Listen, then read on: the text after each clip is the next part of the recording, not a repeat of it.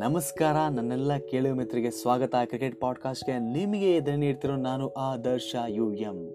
ಇವತ್ತು ಯಾವ ವಿಷಯ ಅಂತ ನೀವು ಕೇಳೋ ಹಾಗೆ ಎಲ್ಲ ನಿನ್ನೆ, ಅಂದರೆ ಜುಲೈ ಹತ್ತು, ಎರಡು ಸಾವಿರದ ಹತ್ತೊಂಬತ್ತರಂದು ಮೊದಲ ಬಾರಿಗೆ ಎರಡು ದಿನದ ಅಂತಾರಾಷ್ಟ್ರೀಯ ಪಂದ್ಯ ನಡೀತು. ಅಂದರೆ ಎರಡು ದಿನ ಸೆಮಿಫೈನಲ್ ಪಂದ್ಯ ವಿಶ್ವಕಪ್ ನಡೀತು. ಅದರಲ್ಲಿ ನಮಗೆ ಬೇಡವಾದಂಥ ಒಂದು ರಿಸಲ್ಟ್ ಬಂತು. ಭಾರತ ಸೋತು ಹೋಗಿದೆ. ತುಂಬ ಜನ ಭಾವುಕರಾಗಿದ್ದಾರೆ, ಬೇಜಾರಾಗಿದ್ದಾರೆ. ಅದೆಲ್ಲ ಅರ್ಥ ಆಗುತ್ತೆ.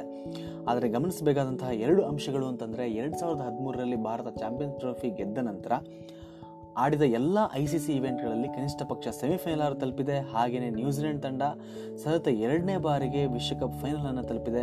ಈ ಎರಡೂ ವಿಷಯಗಳಿಗೆ ಎರಡೂ ತಂಡಗಳನ್ನ ನಾವು ಅಭಿನಂದಿಸಲೇಬೇಕು.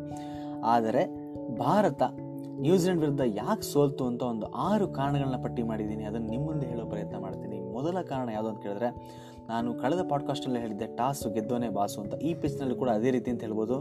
ಟಾಸ್ ಗೆದ್ದೋರೆ ಇಲ್ಲಿ ಅತಿ ಹೆಚ್ಚು ಅಡ್ವಾಂಟೇಜನ್ನು ಗಳಿಸಿದ್ರು ಯಾಕೆ ಅಂತಂದರೆ, ನಿನ್ನೆ ಪಂದ್ಯ ನಡೆದಿದ್ದಲ್ಲಿ ಅಂದರೆ ಮ್ಯಾಂಚೆಸ್ಟರ್ನಲ್ಲಿ ಈ ವಿಶ್ವಕಪ್ನಲ್ಲಿ ಮ್ಯಾಂಚೆಸ್ಟರ್ನಲ್ಲಿ ನಡೆದಂತಹ ಎಲ್ಲ ಐದು ಪಂದ್ಯಗಳಲ್ಲೂ ಮೊದಲು ಬ್ಯಾಟ್ ಮಾಡಿದ ತಂಡವೇ ಗೆದ್ದಿದೆ.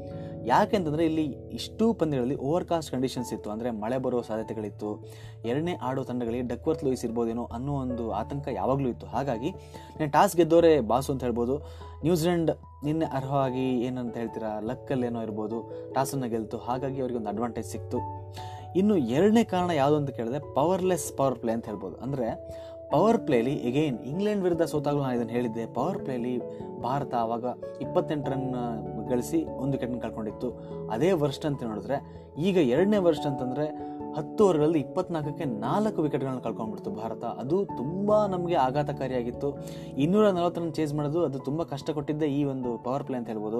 ಇದು ಈ ವಿಶ್ವಕಪ್ನಲ್ಲಿ ಒಂದು ತಂಡ ಗಳಿಸಿದಂಥ ಅತಿ ಕಡಿಮೆ ರನ್ ಪವರ್ ಪ್ಲೇನಲ್ಲಿ ಇಲ್ಲಿ ನಮ್ಮ ಸಮಸ್ಯೆ ಆಯಿತು, ನಾಲ್ಕು ವಿಕೆಟ್ ಬೇರೆ ಕಳ್ಕೊಂಡ್ಬಿಟ್ಟು ಅದರಲ್ಲೂ ದಿನೇಶ್ ಕಾರ್ತಿಕ್ ರನ್ ಗಳಿಸಲು ಇಪ್ಪತ್ತು ಎಸ್ತುಗಳನ್ನು ಎದುರಿಸಿದ್ರು. ಹಾಗೆಯೇ ನಮ್ಮ ಟಾಪ್ ಆರ್ಡರ್ ಏನಿದೆ, ಮೂರು ಜನರು ಒಂದೊಂದು ರನ್ನಿಗೆ ಔಟ್ ಆಗಿಬಿಟ್ರು. ಕೊಹ್ಲಿ, ರೋಹಿತ್ ಮತ್ತು ರಾಹುಲ್. ಅದು ನಮಗೆ ತುಂಬ ದುಬಾರಿ ಆಯಿತು. ಯಾಕೆಂದರೆ ಕೊನೆಯವರೆಗೂ ಕೂಡ ಅದನ್ನು ಅದರಿಂದ ಚೇತರಿಸ್ಕೊಳಕ್ಕೆ ಆಗಲೇ ಇಲ್ಲ.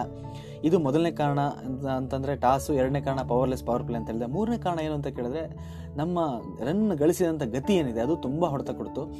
ಇನ್ನೂರ ನಲವತ್ತು ರನ್ನು ಆರಾಮಾಗಿ ಮಾಡ್ಬೋದಾಗಿತ್ತು. ಆದರೆ ನಿನ್ನೆ ಪಿಚ್ ಓವರ್ ಕಾಸ್ಟ್ ಕಂಡೀಷನ್ಸ್ ಇದರಿಂದ ಸ್ವಲ್ಪ ನಿಧಾನವಾಗಿ ಆಡ್ಕೊಂಡ್ರು ವಿಕೆಟ್ ಬೇರೆ ಹೋಯಿತು.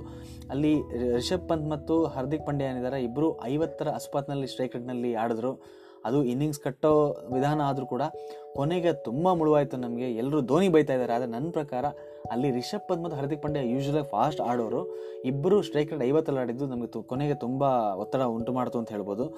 ಕೊನೆಗೆ ಧೋನಿ ಕೂಡ ಸ್ವಲ್ಪ ಸ್ಟ್ರೈಕ್ ರೇಟ್ ಇನ್ನೊಂದು ಸ್ವಲ್ಪ ಇಂಪ್ರೂವ್ ಮಾಡ್ಕೋಬೇಕು ಅಂತ ಅನಿಸ್ತು. ಹಾಗಾಗಿ ಸ್ಟ್ರೈಕ್ ರೇಟ್ ನಮ್ಮದು ಓವರ್ ಆಲ್ ಭಾರತ ತಂಡದಲ್ಲಿ ರವೀಂದ್ರ ಜಡೇಜಾ ಬಿಟ್ಟರೆ ಎಲ್ಲರ ಸ್ಟ್ರೈಕ್ ರೇಟ್ ಕೂಡ ಎಪ್ಪತ್ತು, ಅರವತ್ತರಲ್ಲೇ ಇತ್ತು. ಅದು ಕೂಡ ತುಂಬ ದೊಡ್ಡ ಹೊಡ್ತಾ ನಮಗೆ. ಇನ್ನು ನೆಕ್ಸ್ಟ್ ಕಾರಣ ಏನು ಅಂತ ನೀವು ಕೇಳಿದ್ರೆ ಚಾಹಲ್ನ ದುಬಾರಿ ಓವರ್ ನಲವತ್ನಾಲ್ಕನೇ ಓವರ್ ನ್ಯೂಜಿಲೆಂಡ್ದು ಅಲ್ಲಿವರೆಗೆ ಭಾರತ, ನ್ಯೂಜಿಲೆಂಡ್ನ ಕಟ್ಟಿ ಹಾಕಿತ್ತು. ರಾಷ್ಟ್ರೀಯರಿಗೆ ಯಾವುದೇ ರೀತಿ ಅವಕಾಶವನ್ನು ಕೊಟ್ಟಿರಲಿಲ್ಲ. ಆದರೆ ಹ ನಲವತ್ತ ನಾಲ್ಕನೇ ಓವರ್ ನ್ಯೂಜಿಲೆಂಡ್ ಎದುರಿಸಿದಲ್ಲಿ ನಮ್ಮ ನ್ಯೂಜಿಲೆಂಡ್ ತಂಡ ಹದಿನೆಂಟು ರನ್ಗಳನ್ನ ಗಳಿಸ್ತು.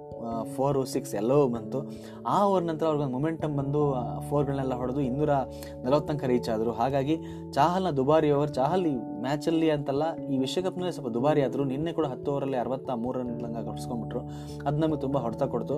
ಇನ್ನೂರ ನಲವತ್ತರಲ್ಲಿ ಇವರು ಎಲ್ಲ ಚೆನ್ನಾಗಿ ಬೌಲಿಂಗ್ ಮಾಡಿದಾಗ ಇವರೊಬ್ಬರು ಪ್ರತಿಶತ ಆರರ ಮೇಲೆ ರನ್ ಕೊಟ್ಟಿದ್ದರಿಂದ ಅದು ಕೂಡ ದೊಡ್ಡ ಮುಳುವಾಯಿತು ಅಂತ ಹೇಳ್ಬೋದು.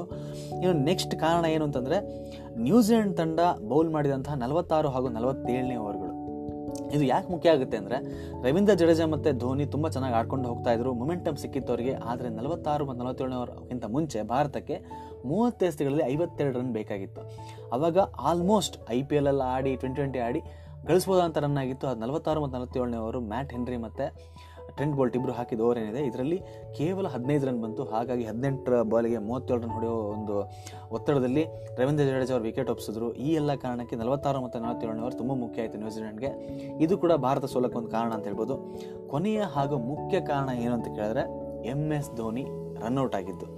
M S Dhoni run out ಆಗದೇ ಇದ್ದರೆ ಅದಕ್ಕಿಂತ ಮುಂಚೆ ಬಾಲ್ ಅವ್ರು ಸಿಕ್ಸ್ ಹೊಡೆದಿದ್ರು. ತಂಡವನ್ನು ಗೆಲ್ಲಿಸುವಂಥ ಎಲ್ಲ ಸಾಧ್ಯತೆಗಳಿತ್ತು. ಯಾಕೆಂದರೆ ಇಂಥ ಹಲವಾರು ಮ್ಯಾಚ್ಗಳನ್ನ ಅವ್ರು ನೋಡಿದ್ದಾರೆ. ಇಲ್ಲಿ ಅವ್ರ ರನ್ಔಟ್ ಏನಿದೆ ಅವರು ಸ್ವಲ್ಪ ಯಾವ ಸಾಮಾನ್ಯವಾಗಿ ಅವ್ರು ರನ್ಔಟ್ ಆಗಲ್ಲ. ಅವ್ರ ಜಡ್ಮೆಂಟ್ ಚೆನ್ನಾಗಿರುತ್ತೆ ಬಟ್ ನಿನ್ನೆ ಏನಾಯಿತು, ಅವರು ಖಂಡಿತವಾಗಿ ಆ ಡೈರೆಕ್ಟ್ ಹಿಟ್ ಮಾರ್ಟಿನ್ ಗಪ್ಟಿ ಹೊಡೆದಿದ್ದನ್ನು ಎಕ್ಸ್ಪೆಕ್ಟ್ ಮಾಡಿರಲಿಲ್ಲ ಅನ್ಸುತ್ತೆ. ಒನ್ ಡೈವ್ ಮಾಡಿದಿದ್ರೆ ಖಂಡಿತ ಸ್ಕ್ರೀಸನ್ನು ತಲುಪೋದಾಗಿತ್ತು ರನ್ಔಟ್ ಆಗದೇ ಇರೋ ಸಾಧ್ಯತೆಗಳಿತ್ತು. ಒಟ್ಟಾರೆಗೆ ಆ ಒಂದು ರನ್ಔಟಿಂದ ತಂಡದ ಆಸೆ ಎಲ್ಲ ಹೋಗ್ಬಿಡುತ್ತೆ. ಯಾಕೆಂದ್ರೆ ನಂತರ ಯಾವುದು ಬ್ಯಾಟ್ಸ್ಮನ್ಗಳು ಪ್ರಾಪರ್ ಬ್ಯಾಟ್ಸ್ಮನ್ಗಳು ಇರಲಿಲ್ಲ. ತುಂಬ ದೊಡ್ಡ ಹೊಡೆತ ಆಯಿತು. ಅಲ್ಲಿಂದ ನಮ್ಮೆಲ್ಲ ಕನಸುಗಳು ನುಚ್ಚುನೂರಾಗಿ ಭಾರತ ಸೆಮಿಫೈನಲ್ನಿಂದ ಹೊರಗೆ ಹೋಗಿ ವಿಶ್ವಕಪ್ನಿಂದ ಹೊರಗೆ ಹೋಗಬೇಕಾಯಿತು ಆದರೆ ಒಂದು ವಿಚಾರ, ಇಲ್ಲಿ ಪೋಸ್ಟ್ ಮಾರ್ಟಮ್ ಮಾಡಿ ಅವ್ರು ಸರಿ ಆಡಿಲ್ಲ, ಇವ್ರು ಸರಿ ಆಡಿಲ್ಲ, ಧೋನಿ ಬಗ್ಗೆ ಬೈಯೋದು ಇದಕ್ಕಿಂತ ನಾವೇನು ಮಾಡಬೇಕು ಅಂದರೆ ಭಾರತ ತಂಡ ಗೆದ್ದಾಗ ಎಷ್ಟು ಖುಷಿ ಪಟ್ಟಿದ್ವು ಸೋತಾಗ ಕೂಡ ಭಾರತ ತಂಡ ಜೊತೆ ನಿಲ್ಲಬೇಕಾದಂಥ ಅಗತ್ಯ ನಮ್ಮದು ಅದು ಒಬ್ಬ ಟ್ರೂ ಫ್ಯಾನ್ ಅಂದರೆ ನಿಜವಾದ ಅಭಿಮಾನಿ ಆದರೆ ಆ ರೀತಿ ನಾವು ಮಾಡಲೇಬೇಕಾಗತ್ತೆ. ಯಾವ ಆಟಗಾರ ಕೂಡ ಇವತ್ತು ಔಟ್ ಆಗಬೇಕು ಅಂತ ಆಡಲ್ಲ, ಯಾವ ತಂಡ ಕೂಡ ಸೋಲ್ಬೇಕು ಅಂತ ಆಡಲ್ಲ. ನಿಜ ನಿನ್ನೆ ಹೇಳಬೇಕಂದ್ರೆ ಒಳ್ಳೆ ಮ್ಯಾಚ್ ಸಿಕ್ಕಿದೆ ಕ್ರಿಕೆಟ್ಗೆ ಮತ್ತೆ ಲೋ ಸ್ಕೋರ್ ಮ್ಯಾಚ್ ಸಿಕ್ಕಿದೆ.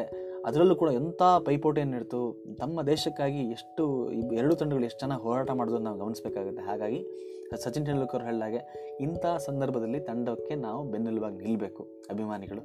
ಮುಂದಿನ ವಿಶ್ವಕಪ್ ಇದ್ದೇ ಇದೆ, ಇನ್ನೂ ಹಲವಾರು ಟೂರ್ನಮೆಂಟ್ಗೆ ಬರೋಕ್ಕಿದೆ. ಹಾಗಾಗಿ ಅಲ್ಲೆಲ್ಲ ಸಪೋರ್ಟ್ ಮಾಡ್ತಾ ಇರೋಣ.